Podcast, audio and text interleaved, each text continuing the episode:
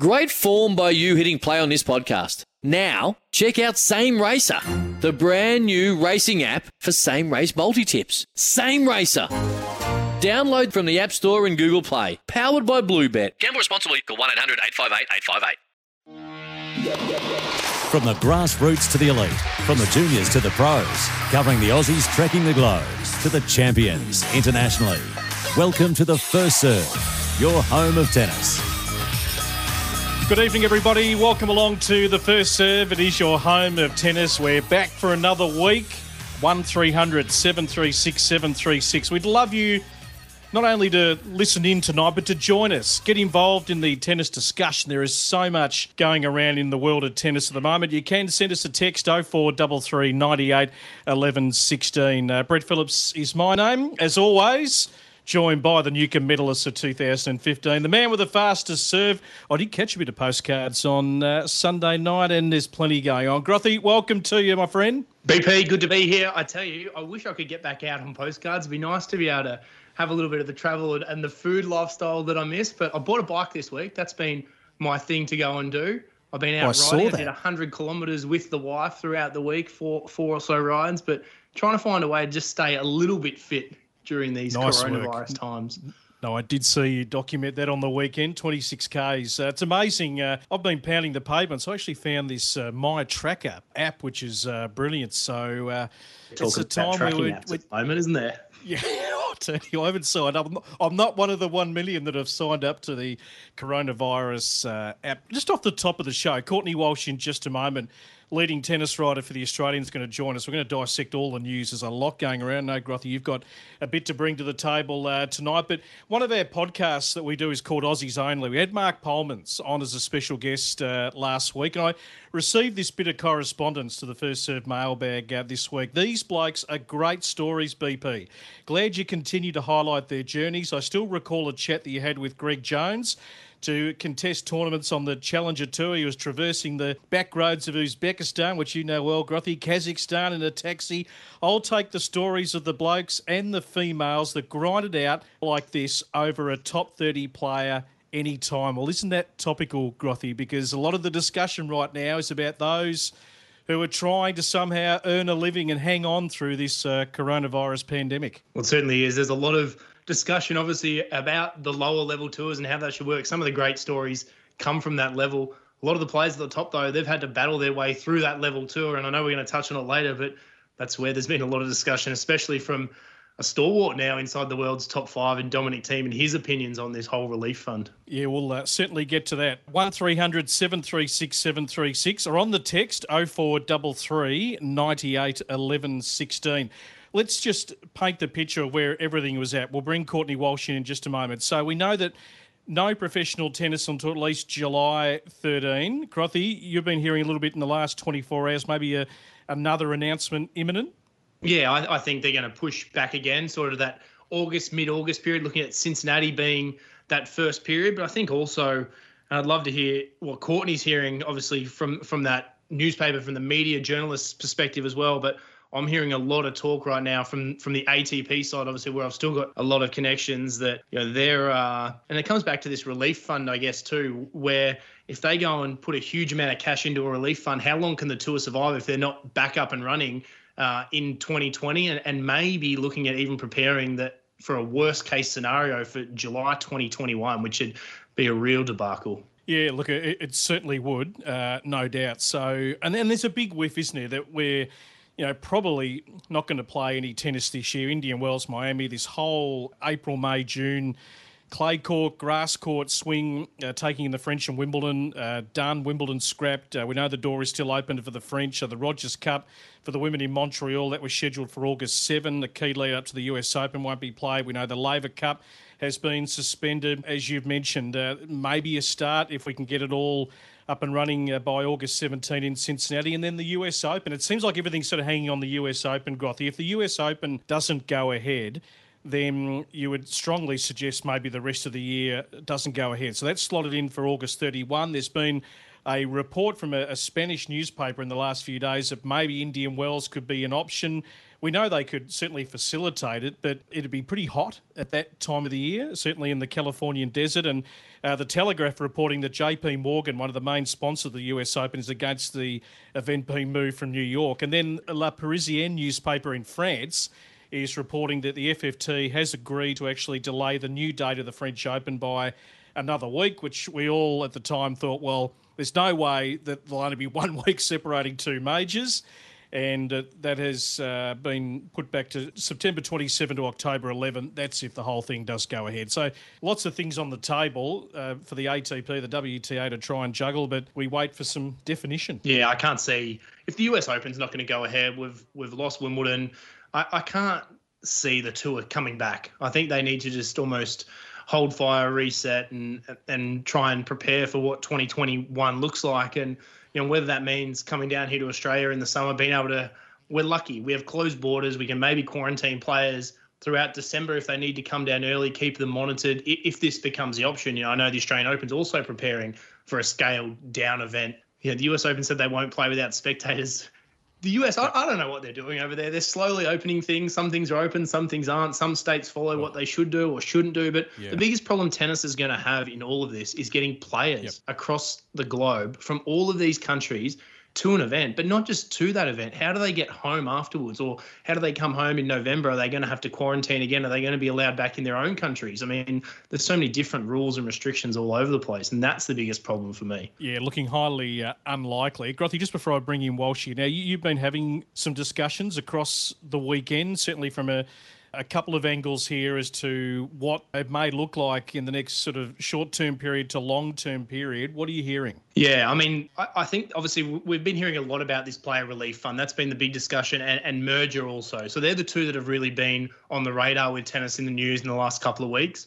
Uh, obviously, a lot of top players led by Novak Djokovic pushing for a relief fund, but I'm hearing that the ATP so far has been a little reluctant to go and put the money forward for those lesser ranked players because they're trying to keep their own tour afloat. So they're yep. uh, preparing themselves for a worst case scenario. I mentioned just before that they might be in a situation where there's no international tennis and travel by or before July 2021. So they've got to be able to keep themselves afloat. I know they've put a lot of their staff down to 60% pay um, when initially they thought they'd be able to keep them on full pay. I don't think they initially thought it was going to be as bad as it's become. And also here in the WTA went and gave everybody who was meant to be in the tournament first round prize money from Indian Wells. But I'm also hearing that they're financially in dire straits right now. And, mm. you know, we talk about a merger, and if that is the case between the ATP and the WTA, you've got to think yep. to a degree it'll be the ATP propping up the WTA side of things for the moment. Bit to play out. Let's bring in Courtney Walsh, leading tennis writer for the Australian, one of our contributors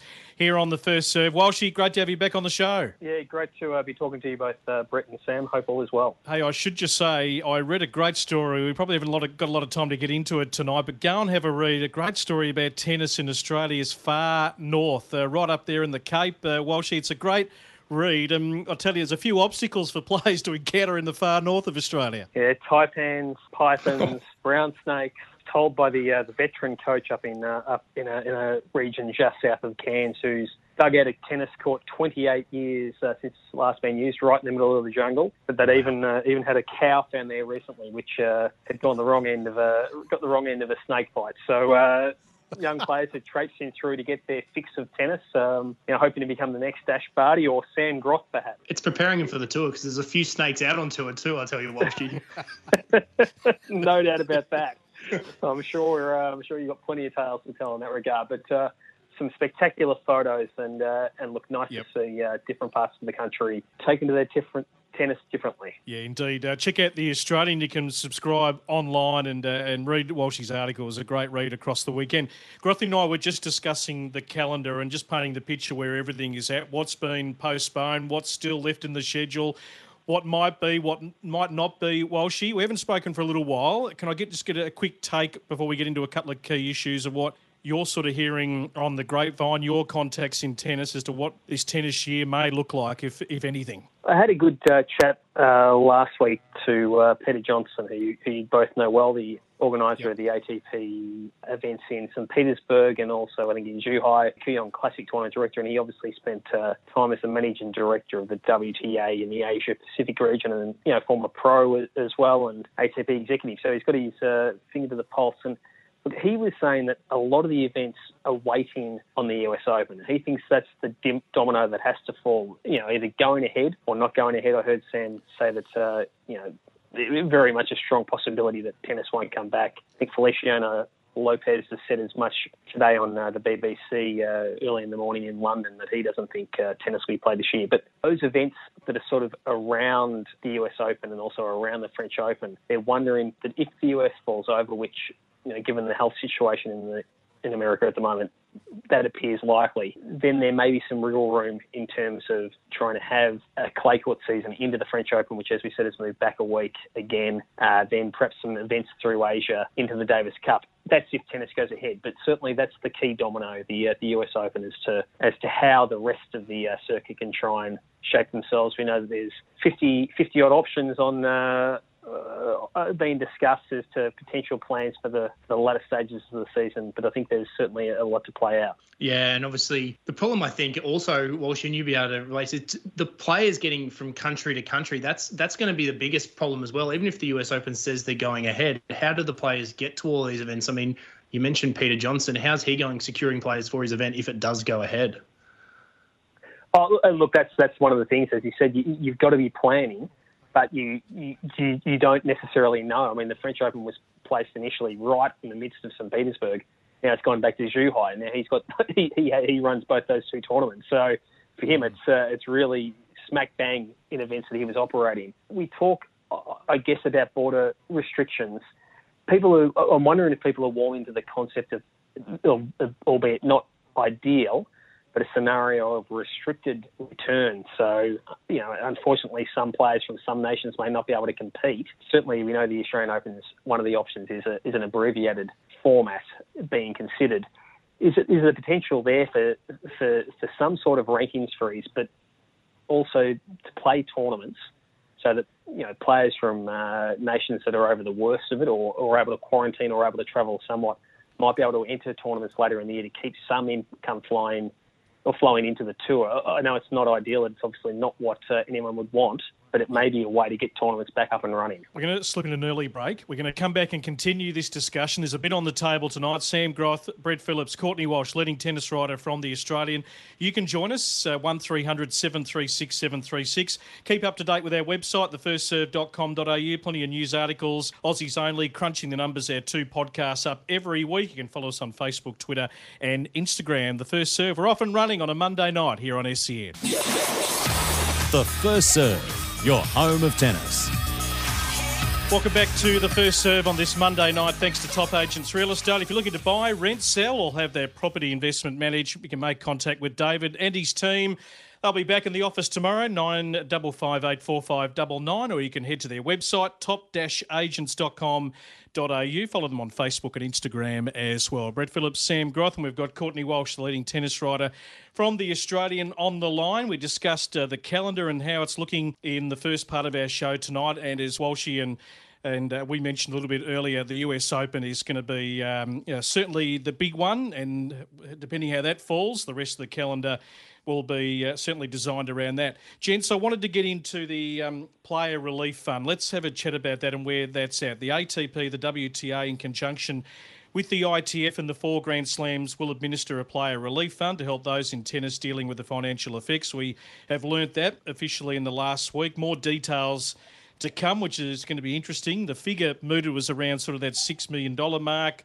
Uh, we mentioned on the show, Grothy, last week, Novak Djokovic uh, sending out a letter to the top 100 players to really support those around that 250 to 700 ranking. The ATP had suggested sort of 150 to 400. The aim to try and put about $10,000 into each of the pockets on a sliding scale. So the top five putting in 30k down to uh, your sort of 50 to 100 players putting in about 5k each, and the top 20 doubles players putting in 5k each. Now, publicly, we know there's plenty you'll have thoughts. privately, Sam, and you can fill a few gaps. But Yeah. Dominic Thiem It's been uh, it's been made a hasn't it? hasn't when- he? Well, when it first came out, everyone was around that discussion of you know the players are going to be donating this. Now everything you read is well the players will be given the option to pay this. So you got to think there's been some pushback from the players inside that top hundred.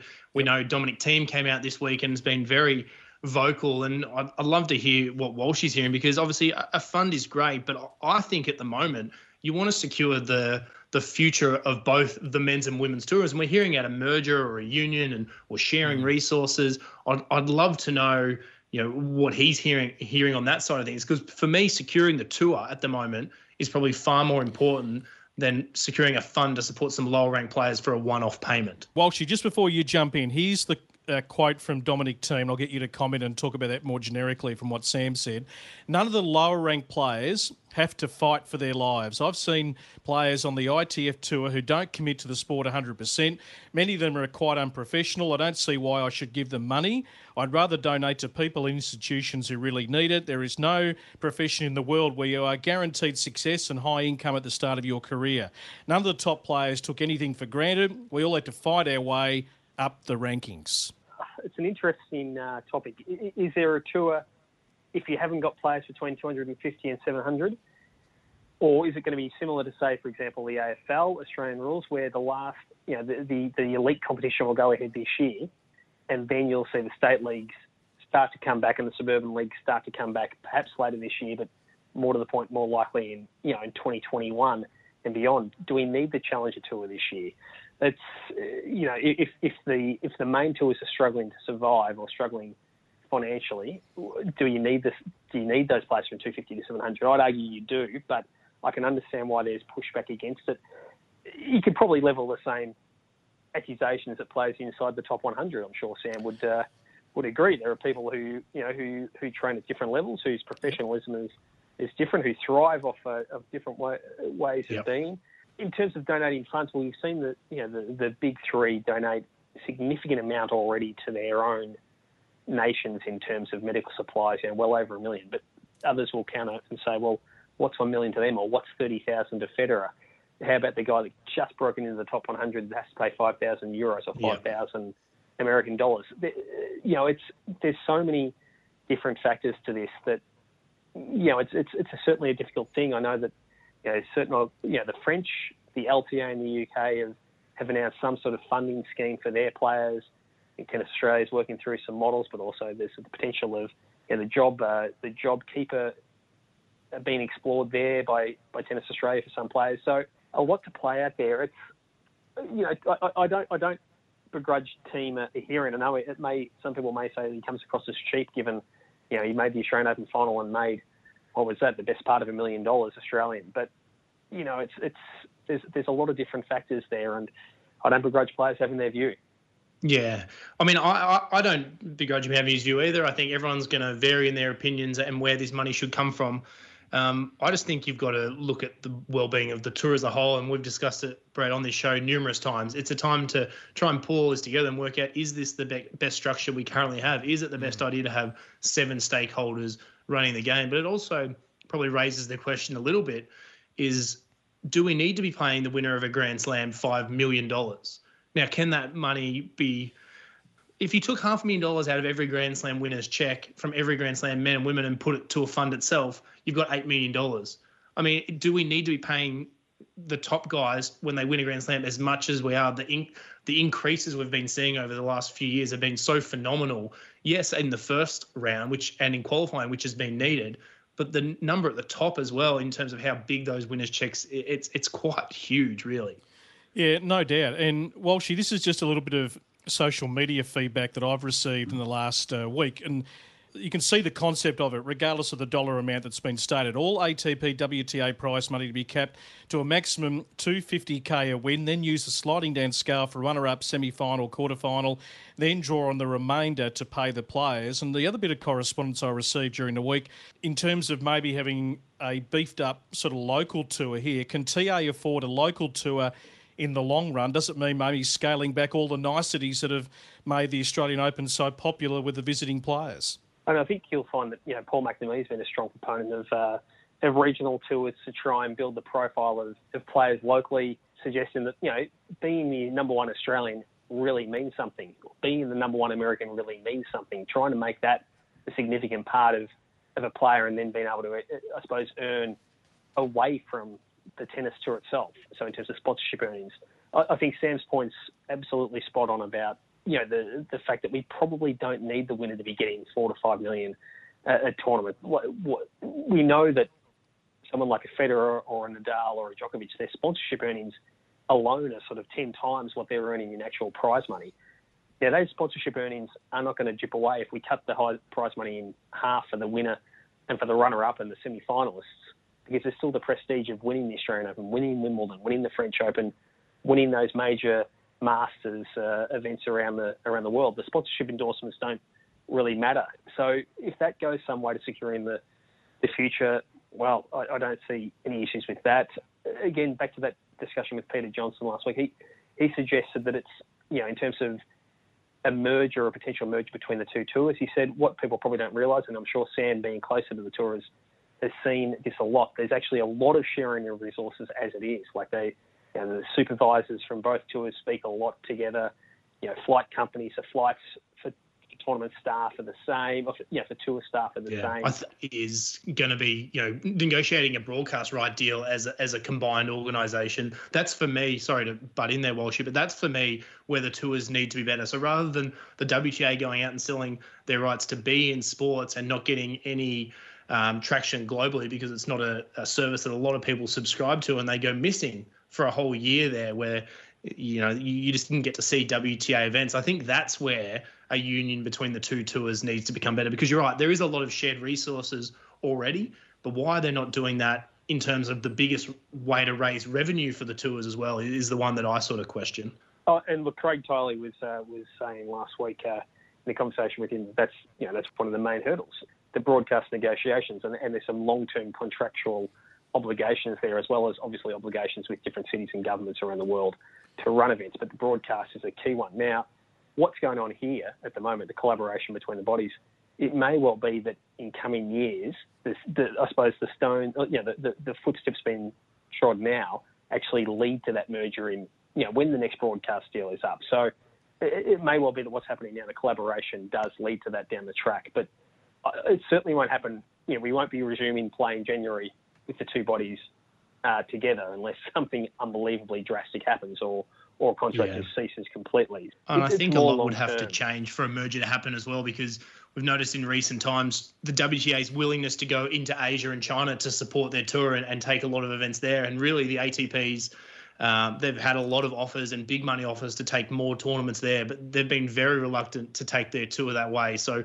there'd have to be a lot to change in the way the two tours look at themselves and are, and are structuring uh, both of their calendars for that to work properly as well. Yep, no doubt. Hey, Walshy, just before I let you go, uh, Tennis Australia, you mentioned you had to chat to Craig, and uh, that was in the Australian last week, and Jono, of course. But Tennis Australia, we believe, to outline an interim domestic sort of setup once these restrictions are going to be eased nationally, which we think is going to happen over the next uh, few weeks? Yeah, look, I always led to believe there'd be something uh, coming this week. The specifics, the details, I'm not absolutely certain about, but I'm, i was told that there would be announcements uh, hopefully this week, and you know, it'd be lovely to hear something tomorrow in terms of, uh, of initial domestic competition. Um, we know that. Uh, you know, Queensland and WA are easing their borders. There's been yep. A bit more freedom out of New Zealand as well, which is obviously, uh, you know, you could well have a little, I suppose, uh, Anzac type situation as well. Um, add, add, the Kiwis in. So that, that, that's a potential, certainly. Hopefully this week we'll know more. Mate, great to have you on the show. Just to give us a snapshot of where everything is at. It's a, a moving beast A bit like the coronavirus. Every day it's fluid, the discussion. Mate, really appreciate you coming on. We'll read uh, your great work in The Australian. Absolute pleasure, gents. And uh, as I said, stay safe. Courtney Thanks, Walsh covering uh, the tennis. He's covering the footy as well. He's covering everything at The Australian, doing a uh, beautiful job. We'll take a break. Going to come back. Marc Sophoulis, our high performance coach uh, voice here on the first serve. He has been talking to a lot of the coaching fraternity. Mark is very much at the coalface of it, and he's going to share what is happening in that coaches space. All thanks to Yarra Tennis Coaching, Melbourne's award-winning coaching program at Eaglemont Tennis Club since 2002. Little hiatus for Shane and his team at the moment with the uh, gates locked. 20 teams, junior and adult programs private lessons. He's one of the best in the business. yarratennis.com.au. Back with more here on The First Serve. The First Serve, your home of tennis. Welcome back with you every Monday night. We're just going to keep going. I think, Grothy. I think we'll just keep soldiering on, even though there might be any tennis to July. July next year. Can you imagine if they make that call? Oh, no, I called and told you that I'd hear. I was hearing that today, and I almost heard, heard you fall over. I think you were out for a walk, and you almost uh, almost collapsed yeah. a little bit. But I think they're just planning for a worst case yeah. scenario, which is what they've got to do. I mean, yeah. if it did happen to go to there, you would hate to see tennis fall over as a sport if those top bodies couldn't survive. Absolutely. I just wanted to quickly read this out in relation to Dominic Thiem and in appreciation of your view and, and Walshy's view and, and Thiem's saying that he's not really prepared to cough up 30k to support the uh, lower ranked players. Uh, this from Jake Eames. Now, Jake is one of our hosts of our Aussies Only podcast, doing a nice job. He has played on the tour. He said to me today, I think it's a disgrace. I can understand wanting to donate to more charitable causes, that's fine, but to generalise lower ranked players as unprofessional and don't deserve it is a shocker. Uh, there are plenty of unprofessional players in the top 100, but we don't generalise the top 100 as unprofessional. They may just be more talented. He most likely, along with 99% of the players in the top 100, are young prodigies, given the absolute world at a very young age, sponsors, national funding, contracts of all sorts. There's not too many professions out there where you start out having the same level up front yearly expense, one in which they can't get government or bank loans for. To stick his neck out like that over 30k is poor form from him. Yeah, There's I mean, I don't necessarily agree with him saying the unprofessional part. I don't disagree with him saying should the top players support the lesser players. If in the end they've worked to get there. I mean, I know not everyone we say not everyone's worked as hard or not everyone's as talented or you know, but there's a reason the guys are, are top 100 or top 150 or or 200 now where the guys can support themselves to a level. There's a reason why those guys are there. Now, if you know, and I always say it, if you're not good enough at your job to make a living in the the, the picture that's there, I mean, tennis has always mm. been that number, and the number has gotten more. I mean, if we go back yep. 10 years ago to when I first started playing, or when I was young, 22 years of age, you couldn't make money at 200 in the world. You were struggling. You mm. now you can to a degree. So mm. it is getting better. But I think going to the sport, knowing as well that that's how many guys get into a Grand Slam, that's how many guys make money it's a fascinating debate, Grothy, and we. Uh, I, I, suppose well, this has given us great time to think about all this. What is the line? What is the line where you should be able to make a living? We'll continue to debate that, but let's bring in Marc Sophoulis, our high performance coaching expert. He's a host of our podcast, Crunching the Numbers, which is going beautifully, doing some great work at the tennis menu. We just wanted to check in with the coaching fraternity around Australia, who uh, Mark is very closely connected to. Great to have you on the show, Mark. Yeah, thanks for having me, BP and Sam. Nice to hear from you both. What What are you hearing out there? You're talking to the coaches. I know you ran a couple of webinars a couple of weeks ago. I mean, the coaches are trying to use this time as effectively as possible to continue to develop. But obviously, for a lot of them, uh, they've lost uh, whether it's at the you know grassroots up to that sort of more high performance level. They've lost that that daily routine and that income of coaching.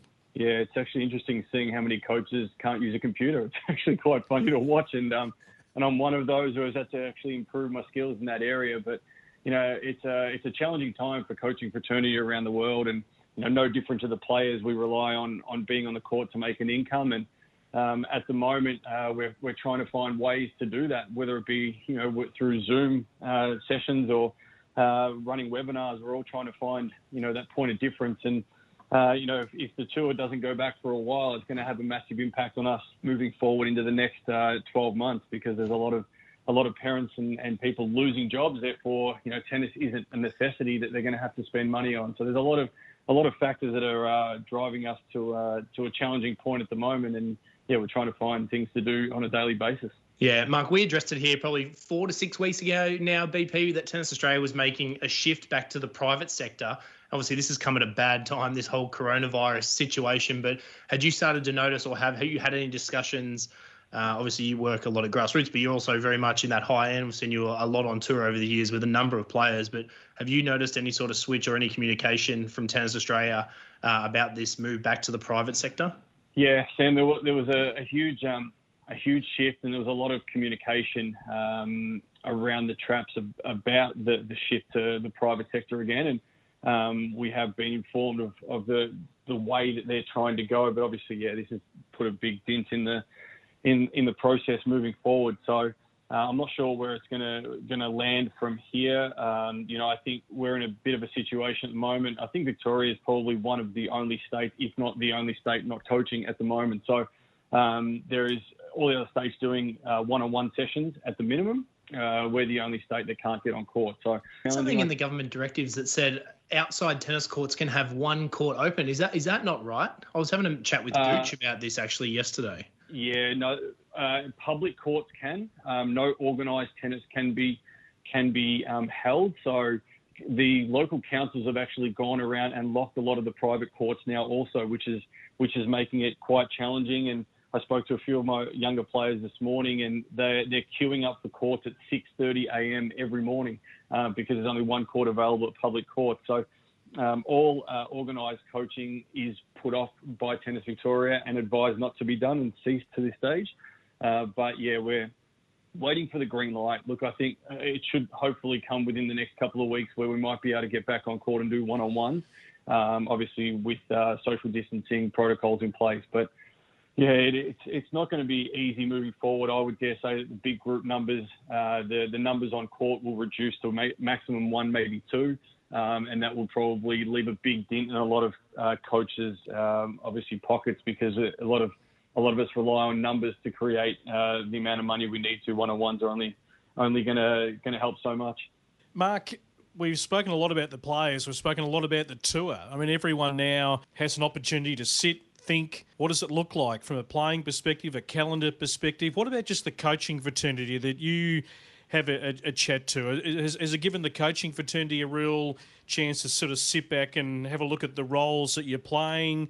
How can you tinker with those? How does it look better, that coaching space going forward? I mean, what's been sort of some of the discussion in your space? Yeah, I've spoken to a lot of guys, and it's actually interesting because as the players are probably in the same boat, a lot of coaches have either probably and I, and I, and I call a lot of us coaches failed players because generally we are, but there's that the, the small percentage of, of very, very successful players that have turned their hat to coaching. But I think a lot of us are, are people that have come from trying to play the game and, and probably have not a lot of qualification behind us. And and that's the challenge is what do we do next if, if tennis isn't going to bring the income that we need to support fam- our families and, and our livelihood. You know, so I, I know through what I'm doing at the moment with the tennis menu, it's it's all going online. And, you know, we, we're doing some sessions for our school, Maribyrnong College is all based online and we do our Zoom sessions on a daily basis, 35 kids on a Zoom session and we're doing tactical work and mindset work and yep. um, just doing bits and pieces to try and keep ourselves afloat, I guess, at this point in time. But, uh, you know, everybody is looking for that next step and, you know, what if you know, tennis doesn't go back to where it was. I mean, can we sustain a living, or do we need to look at something else? So some coaches are looking at online, and some coaches are looking at another another avenue um, in terms of work moving forward. So it is it is challenging for a lot of a lot of coaches out there. Challenging for coaches, challenging for people in society. We're all uh, probably thinking of Plan B, Plan C if this doesn't go right, but we'll wait and see. Marc, crunching the numbers going beautifully. Episodes one to seven, they've dropped. Episode eight with you and Shane Leonage, who's got a great mind with all the data, marrying it up with coaching. That'll land this week on our First Serve uh, podcast page. So make sure you check out that and follow the tennis menu because if you love coaching, if you love the science of it all. Uh, Marc's tennis menu on social media is great to uh, actually follow every week, mate. Really appreciate you coming on, and we'll uh, tune in for crunching the numbers this week. Yeah, thanks for having me, guys. And yeah, it's been a great podcast, good fun with Shane, and uh, it's nice to have a nerd to do all your work for you. yes. He does a lot of the talking. I've noticed that. Thank you, Marc. Marc Sophoulis doing a beautiful job. Thanks to Starting From Scratch, they offer that premium glass repair. They're still open, folks. They specialise in the removal of window scratches, bringing it back to its former glory. Scratches on that sliding door, Grothy's dog's going mad, your pet dog, uh, local milk bar that has been a bit of graffiti tag with a knife. They can remove it. Head to their website, startingfromscratch.com.au. Back with more on the first serve. The first serve your home of tennis. Great to be with you on a Monday night. Uh, thanks to 100 Words, uh, which is a network of active local communities with the aim of improving uh, men's mental health and reducing male suicides. Uh, check out their great work, doing an outstanding job at 100words.com.au. So, about once a month, uh, Grothy, we catch up with our resident physio who also spent a lot of time in tennis. Uh, Rob Brandham from Evolve Sports Physio, over 25 years clinical experience. Uh, they're a collective of practitioners allows them to collaborate, proactively help prevent injury, fast track diagnosis and recovery, give their clients every opportunity to get the best out of their body. Now, Evolve Sports Physio is located, if you want to go in and uh, be serviced by Rob and the team, Suite 1, 492 St Kilda Road in the city. Check out their website as well, Evolve Sports physio. Rob, great to have you back on the show. Oh, thanks, BP. Uh, you always do a good job of giving me a good intro. That's great. Thank you. Well, I know that you're you're still on deck there. You've had a, a client, of course, at six tonight, so uh, no rest for the wicked for you. But how, how have you found this whole coronavirus period, just as a, a business and as someone that's you know heavily involved in sport? Uh, yeah, yeah, geez, it's uh, really turned the world upside down. Um, I think, you know, first couple of weeks, like most businesses, we saw things drop off quite a bit and, uh, um, you know, people were staying home as they should be, um, even though we were, were still here providing face-to-face consults. So, um, yeah, we just had to really sort of pivot and change how we were doing things. We, uh, we started doing a bit more telehealth, um, doing consults over video and over the phone which was uh, yeah yeah a bit of a different skill to get used to.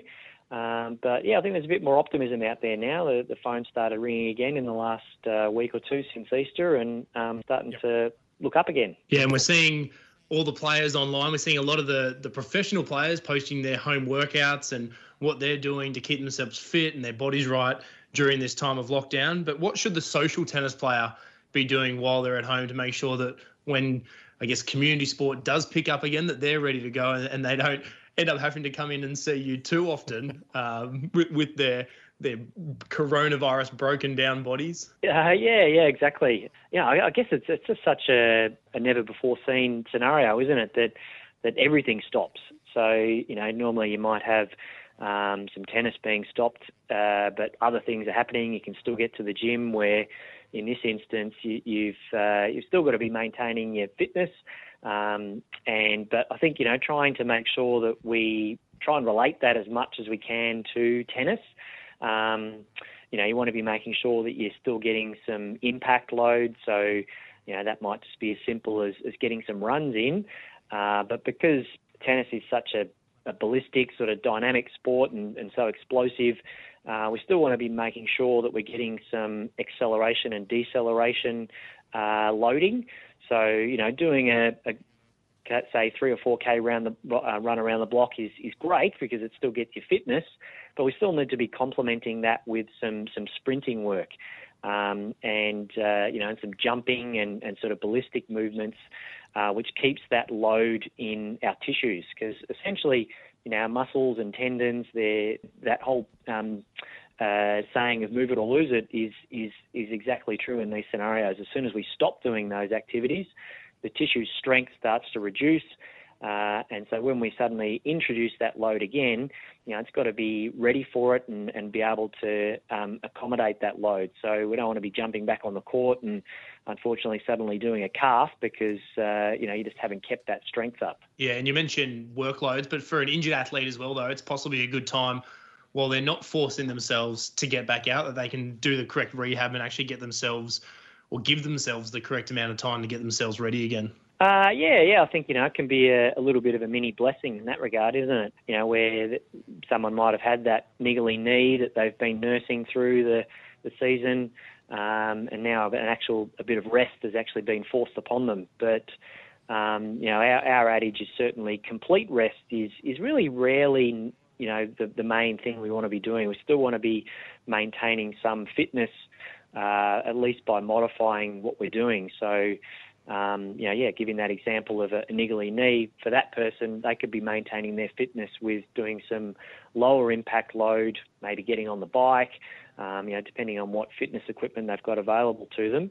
but then you know using this window to be getting stuck into their their rehab, um, getting as strong as they can, so that when you know tennis does come back, uh, they can get straight back into it. Yeah, no doubt. Rob Brandham with us, our resident physio. You can check out Rob and his team, 492 St Kilda Road in the city. Have a look at their website, evolvesports.physio. And we mentioned uh, having to be a little bit creative, and the gyms have been taken away. So there's not that place to go to, Rob, every single day. I mean, we've seen some, you know, a lot of the stuff on social media from players just trying to be really creative in keeping up their daily fitness uh, routine. Anything else you would look to sort of, you know, throw into the mix to be doing at home just to, you know, try and rehab an injury or, or certainly keep the body in good nick? Yeah, yeah, exactly. I mean, uh, you know, I'm certainly an advocate of, of trying to keep things as simple as possible. Um, so you know, a lot of the time with with things that if, if we work talking more about rehab rather than fitness, um, you know, we don't need a, a lot of weight and, and resistance to um, to challenge some of these muscles that we might be rehabbing. And and often, um, I think the thing that sometimes gets a little bit overlooked uh, from a physio point of view is is we really just need to start with some low load, uh, but giving it high repetition. So um, you know, say for example, someone with a shoulder problem and they um, have some weakness in their rotator cuff. You know, you could just be say lying on your side and you're doing a, a rotator cuff, cuff exercise, holding a bottle of wine. You know, and that would give you about a I've been doing plenty of, of exercises with, with wine and glasses and bottles of wine during this coronavirus period. A lot of drinking. Well, yeah, yeah. I mean, we, we do need a full one, Grothy, not uh, the empty ones sitting next to your, your rubbish bin.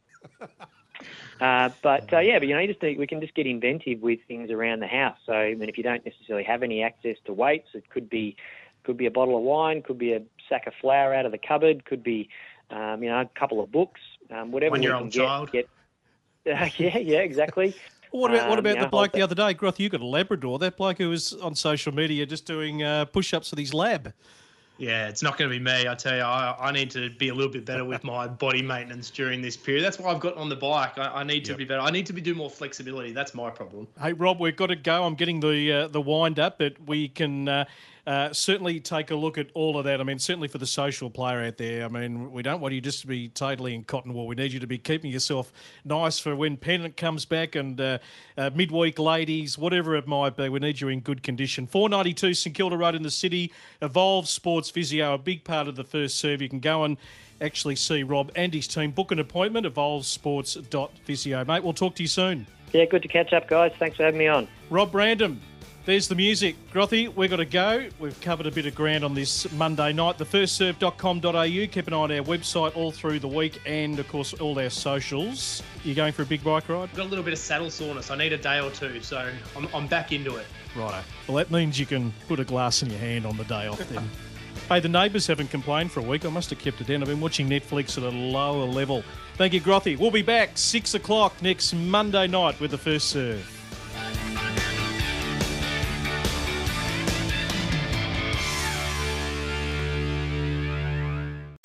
Sometimes needing new tyres can catch us by surprise. That's why Tyre Power gives you the power of zip pay and zip money. You can get what you need now, get back on the road safely, and pay for it later. Terms and conditions apply. So visit tyrepower.com.au or call 13 21 91.